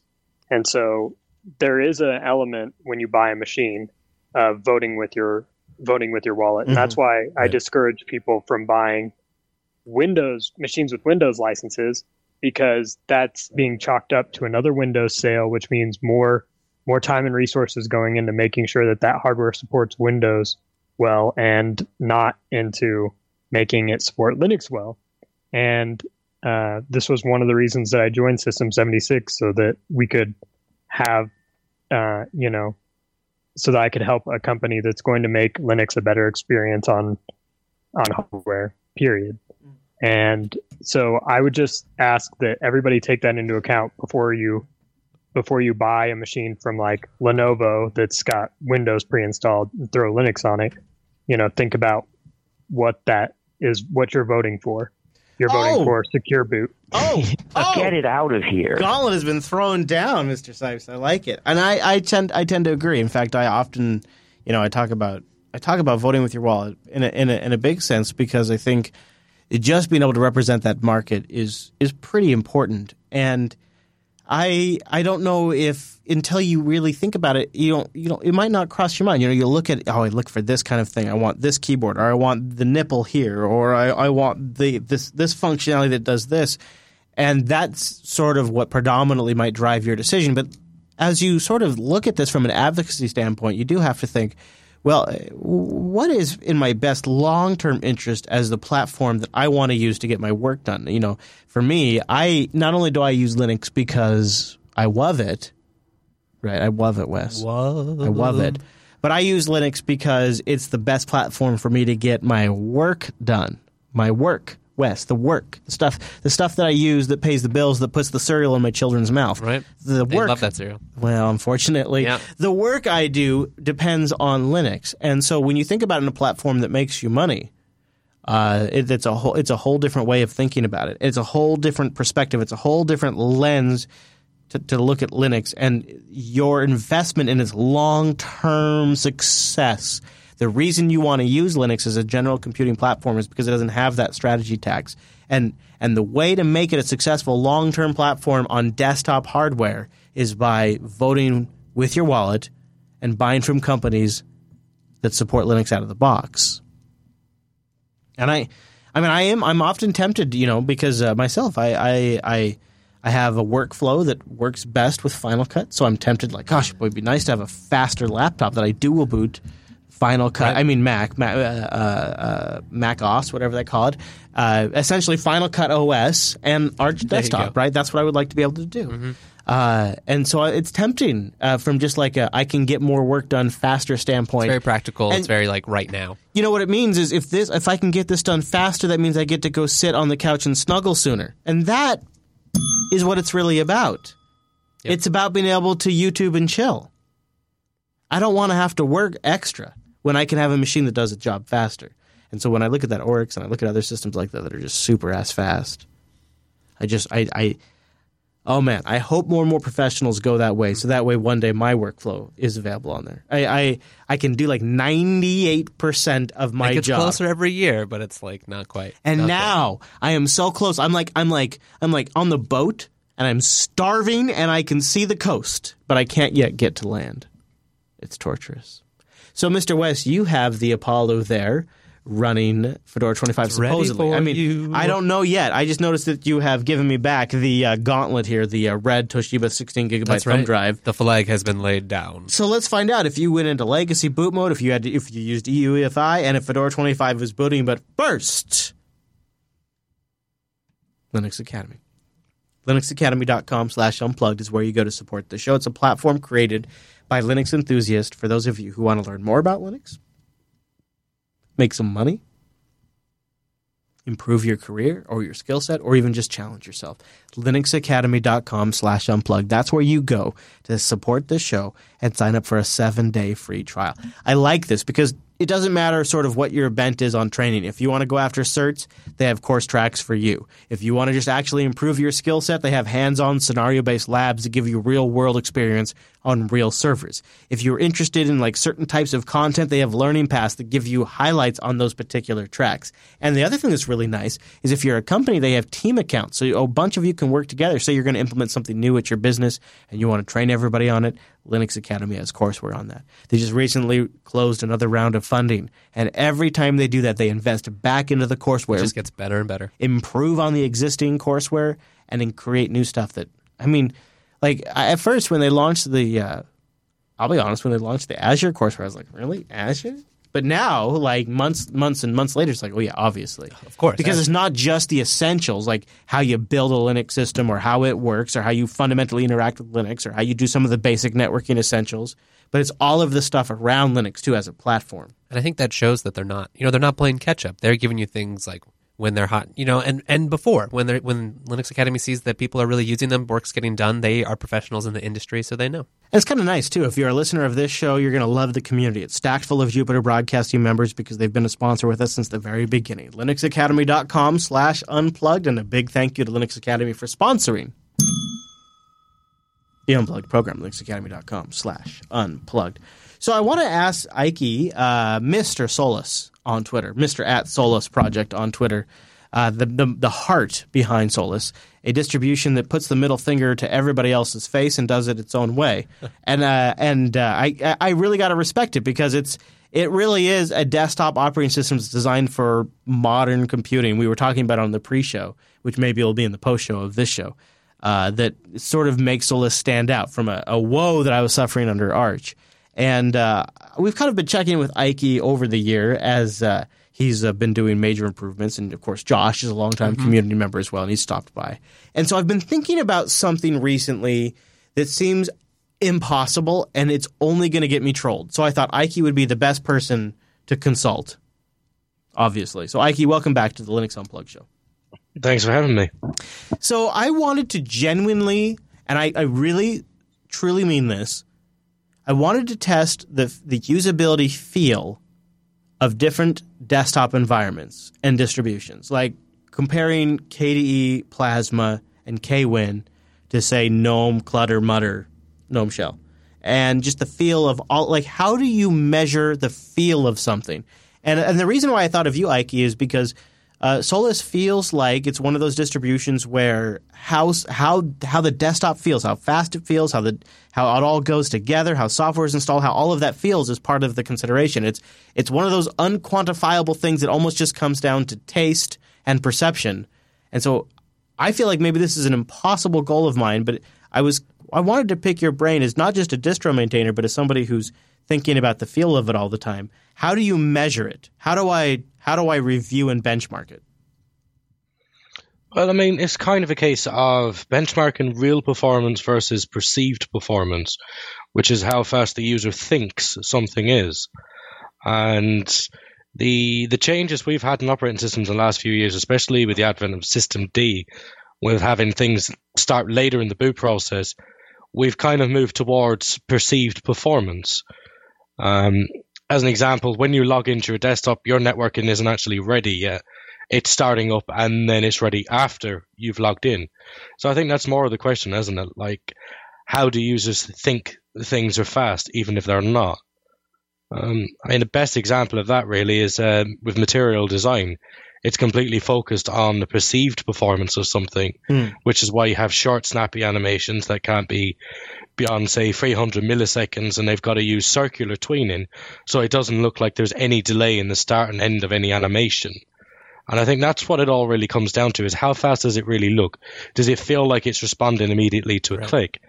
And as an example of that, one of the quite clever tricks I've seen in Unity 8 is even if an application is not launched yet, there is a window there. And that window is a placeholder until that application is ready. You see something similar in Endless OS as well, where they have a placeholder window waiting for the application to load. You have a spinner, and then the application's there. So it feels like the system's responding immediately. The alternative would be something like LibreOffice, where it doesn't show up for a couple of seconds, and then you see that window. So you're thinking, Mm-hmm. okay, it's slower on this distro. I, I don't know why. It, it just seems like this distro is slower. And we've had that said about Solus as well. LibreOffice feels slower on Solus. It actually takes the same amount of time to start up. It's just that splash window doesn't show at the same time. So it's not really a case of real performance is being measured anymore. It's how long did the user wait for a reaction to an input event? That's kind of what I was thinking, like, and, and measuring like how the windows move across the screen as you drag them and things like that. Like, what's that? What's that impact like when you when you move something when you interact with an object on the screen? Right, and there's probably an element too of you know like uh, where's the user's focus in this event. So as long as that that part is snappy and responsive, you can have other things in the background that they're not paying attention to. Yeah, and they have to feel like they've got absolute control. So the Right, example right. of the window, something I remember from Compiz a couple of years ago, dragging the window across the screen, it felt like the window was slightly drifting. It wasn't quite totally. stuck to the mouse, and it's like, okay, is this just slow or so? It just wasn't slow. That was at the time that was the cool thing to do because it was gliding across. It the had an desktop. inertia, yeah. Yeah, but nowadays it's like, no, it's got to be e- exactly where I am. It's got to be the immediate second I do something, it's reacting. But that, that also has the downside of nowadays it's let's have spinny bars and progress bars and radial progresses everywhere instead of actually making the thing itself faster or asynchronous. All right, so just between cone of silence between us. Not this again. uh, I don't. Uh, so you have. I I, under, I understand pretty clearly on the Plasma desktop. You got KWin, which is responsible for throwing all the shit up on the screen. And under GNOME three, you've got Mutter. Right. I think so far I'm I'm I'm on track. Mhm. And under under Unity, you have Compiz. What do I have on Solus that is throwing the shit up on the screen? You know, and maybe theoretically talking to my GPU. So at the moment, with uh, well, with the Budgie desktop, we make use of Mutter as well. Now, to make a distinction, because people often get the impression that Budgie is a GNOME shell that's not GNOME shell. we use some of the same libraries, but basically, I don't like Mutter anymore, and I know I'll get flack for that, but it, it's for GNOME Shell. It should be for GNOME Shell. I shouldn't be using it anymore. So basically, the way it works with Mutter and that particular pipeline is actually quite heavy. So instead of just having a window that's direct, rendering directly to this bit of memory and it's shown on your display, because you're using compositing, that's actually shown. That's actually rendered to a buffer first, and then the compositor basically does them all. You know, it's compositing them. So you've got all these different windows, and it's making a new texture out of them before it shows them to the GPU. In Mutter itself, you've got several layers to that. You've got Cogl, you've got um, Clutter itself, and now they have private forks inside that. So Clutter is basically the scene graph on top of Cogl, which is a GL abstraction layer on top of OpenGL.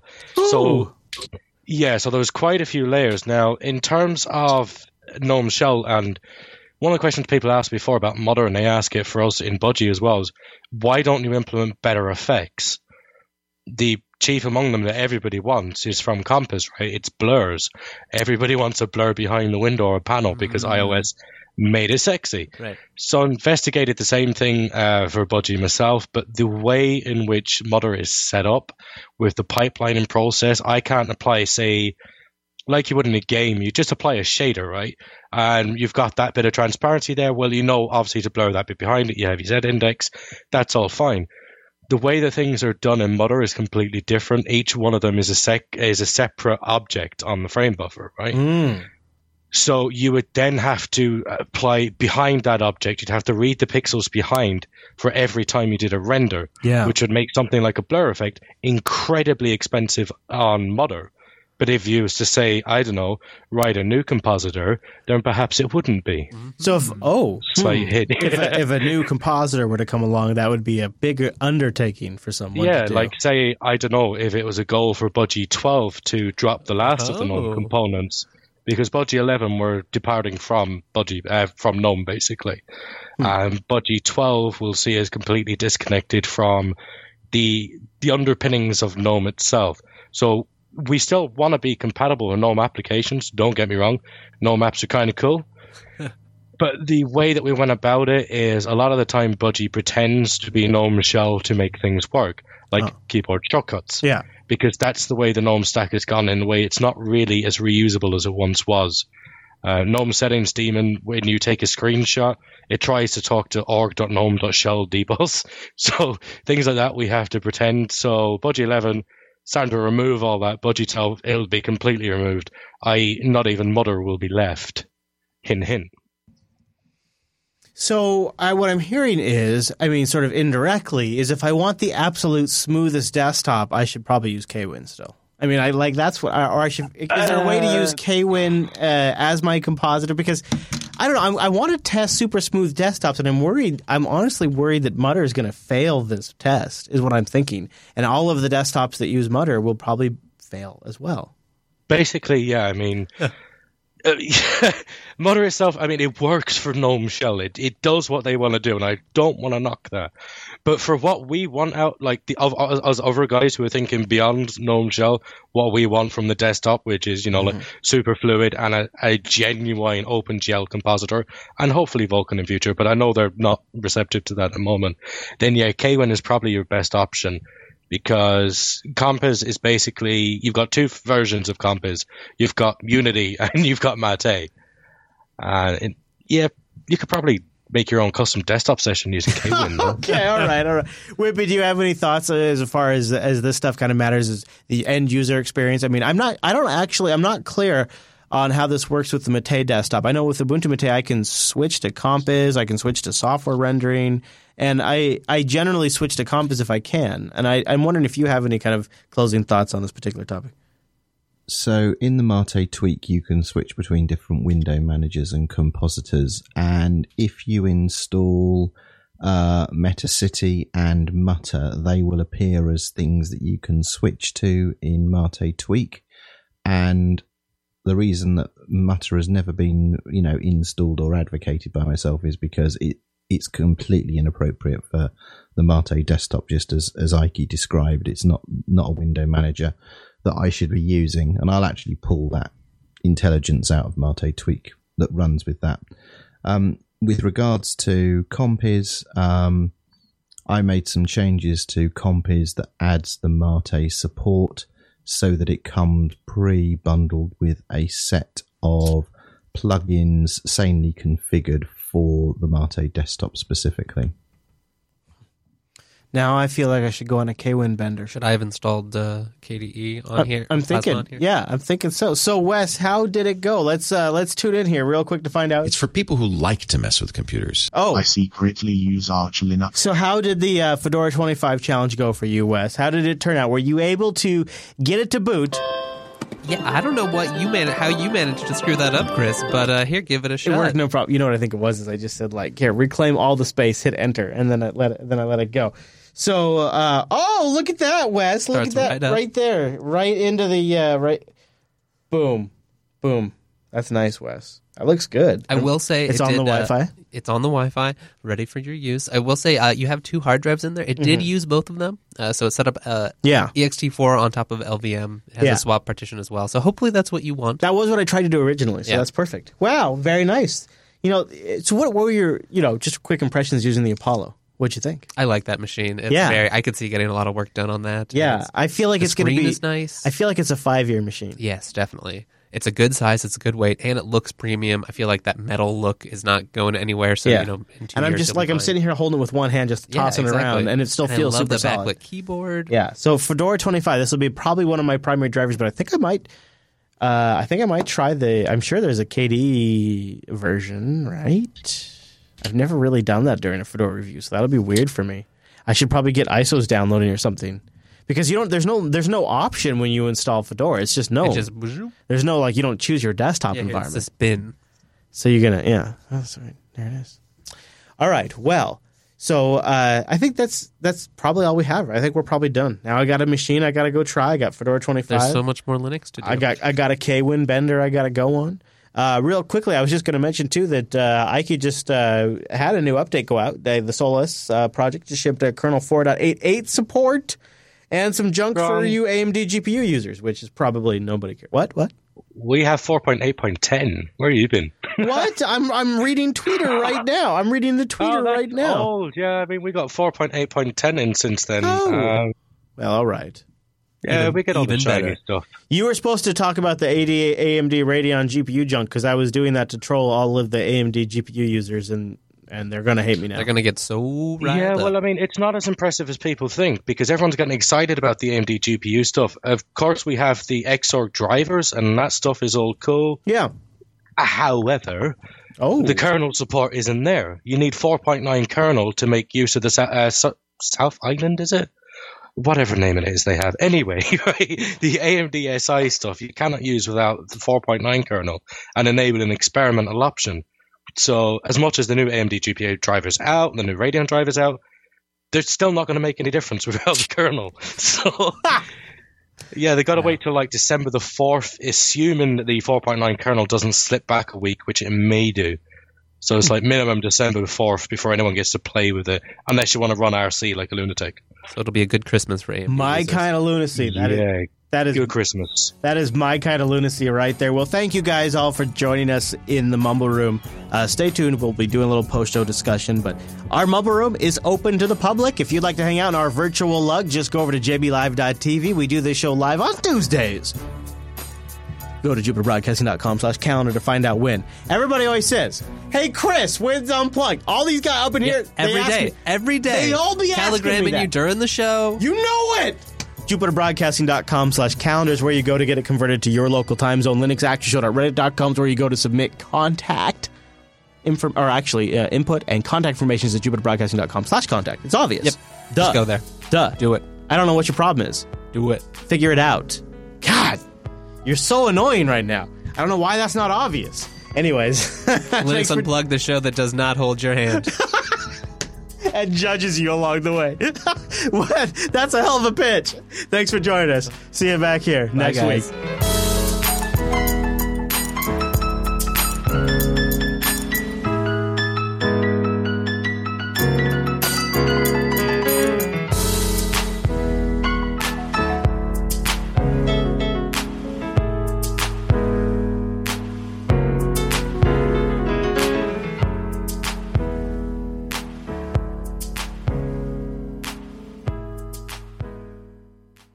Most of the web runs on servers powered by Linux. That's true. You know what? That's a great point. And you know, every time he says it, it sounds very authoritative. Most of the web runs on servers powered by Linux. It's like That's he how knows. reliable it is. He's Android those servers. phones are based on Linux. All Android phones run Linux. That's true. That's the operating That's, system. that's a good point.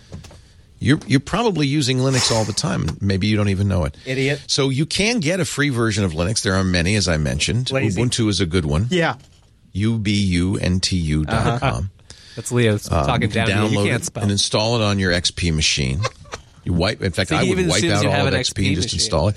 There, That's it doesn't rude. run Windows software very well. It does, in fact, run it, but not very well. But that's okay because it has uh, an entire Office suite available for it for free. LibreOffice. It has all the software, you know, Photoshop clone called the GIMP. I'm impressed you went with There's Libre all the software you'd want is free and available on the Linux platform. Yeah, yeah, that's all. That's all fair. That's all a good point. But then, then Leo had a few drinks and he took a call. And mind you, this is all before Leo tried Linux, so he's he's a changed man Yes. now. But before he had switched to Linux, he was drinking, and somebody called in, and uh, they asked they asked Leo uh, about switching to Linux, and this was his response after a couple of beers in. It's for people who like to mess with computers. If you're, and you know who you are, if you're somebody who doesn't want to mess with the, I just want to surf the, just want to buy something on Amazon, send an email to my kids, look at some websites. there you go. The image of him just frustrated and drunk trying to send pictures to people on the internet is just. You know what? I'm damn, I'm damn impressed. He's still rocking. I think he got. Did he get an Oryx? Actually, speaking of Oh, maybe. he might He have. did. He might have, and I think he's still like. I think it's just might have now gotten replaced by the new MacBook Escape. I think it's just maybe now gotten replaced. I see. I see. But he was rocking the Oryx for a while. That's pretty cool. So, uh, In, Mr. in, in last Windows Weekly, he was rocking the Oryx. Yeah. in the live show. So uh, jbtitles.com, Mr. Sipes, are you still in there? You had a point you wanted to make about Mutter and Elementary OS, which I wanted to pick up on. Yeah, I don't know if uh, Ike's still in here, but uh, it looks like he is. Yeah, you might talk He to is. you might talk to the uh, elementary guys because they had a they had quite a few features that they actually, I guess, helped write for Mutter, and then at first the Mutter guys said they'd accept them, and then they 180'd on that, and so they share concerns about Mutter as well. So is Gala of so so I, I'm curious. So elementary OS. So when I was thinking about this performance, like the feel benchmark, I was thinking I should try Compiz, Mutter, Gala, and Kwin. That seemed to be like the way to like as like a as like. But is that boring? Because that's just my curiosity. And then on top of that, like, what's the hardware should I use? Should they all be on Intel? Should it be an NVIDIA GTX 960 or a 10 series like what's the bench what should be the benchmark hardware that all of these get compared against mm-hmm. that oh, all Oh, well, Kwin Kwin is is part of the Holy Trinity in the Church of Neon. whoa whoa whoa whoa whoa whoa whoa whoa whoa are you trying to get me to use kde neon again Praise your brother.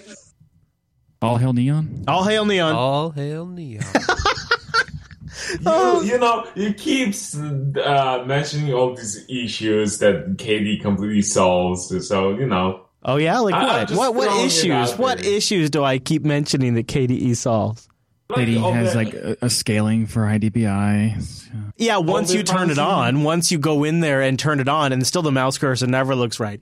Come on, you're coming at me with high DPI support when I'm looking at elementary OS and GTK 3.22. You're coming at me with high DPI support?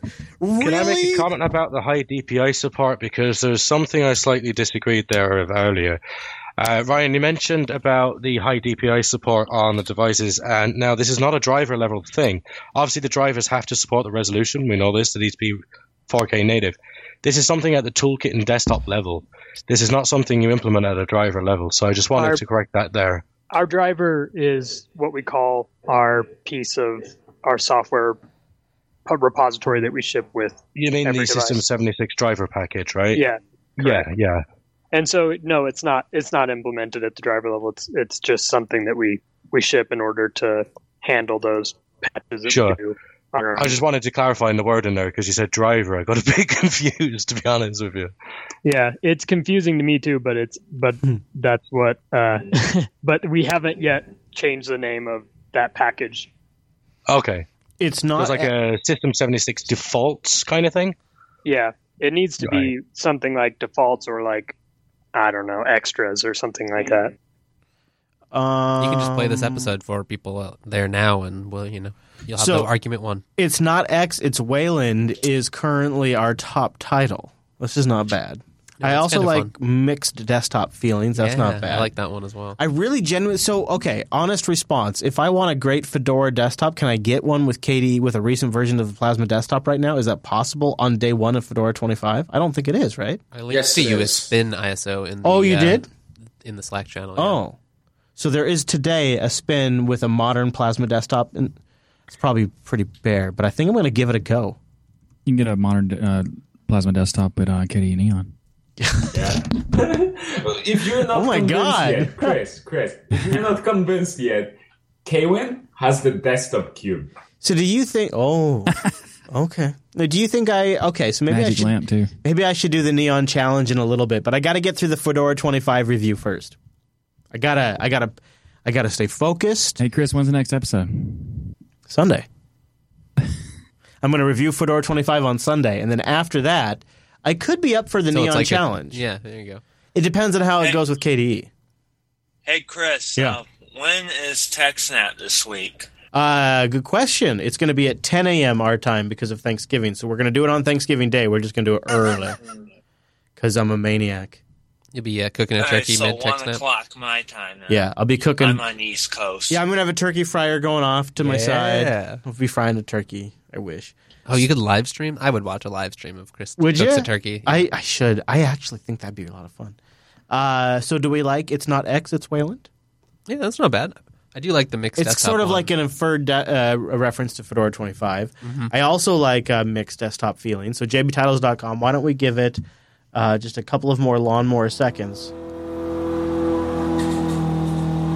So when the lawnmower is done, we'll we'll pick our title.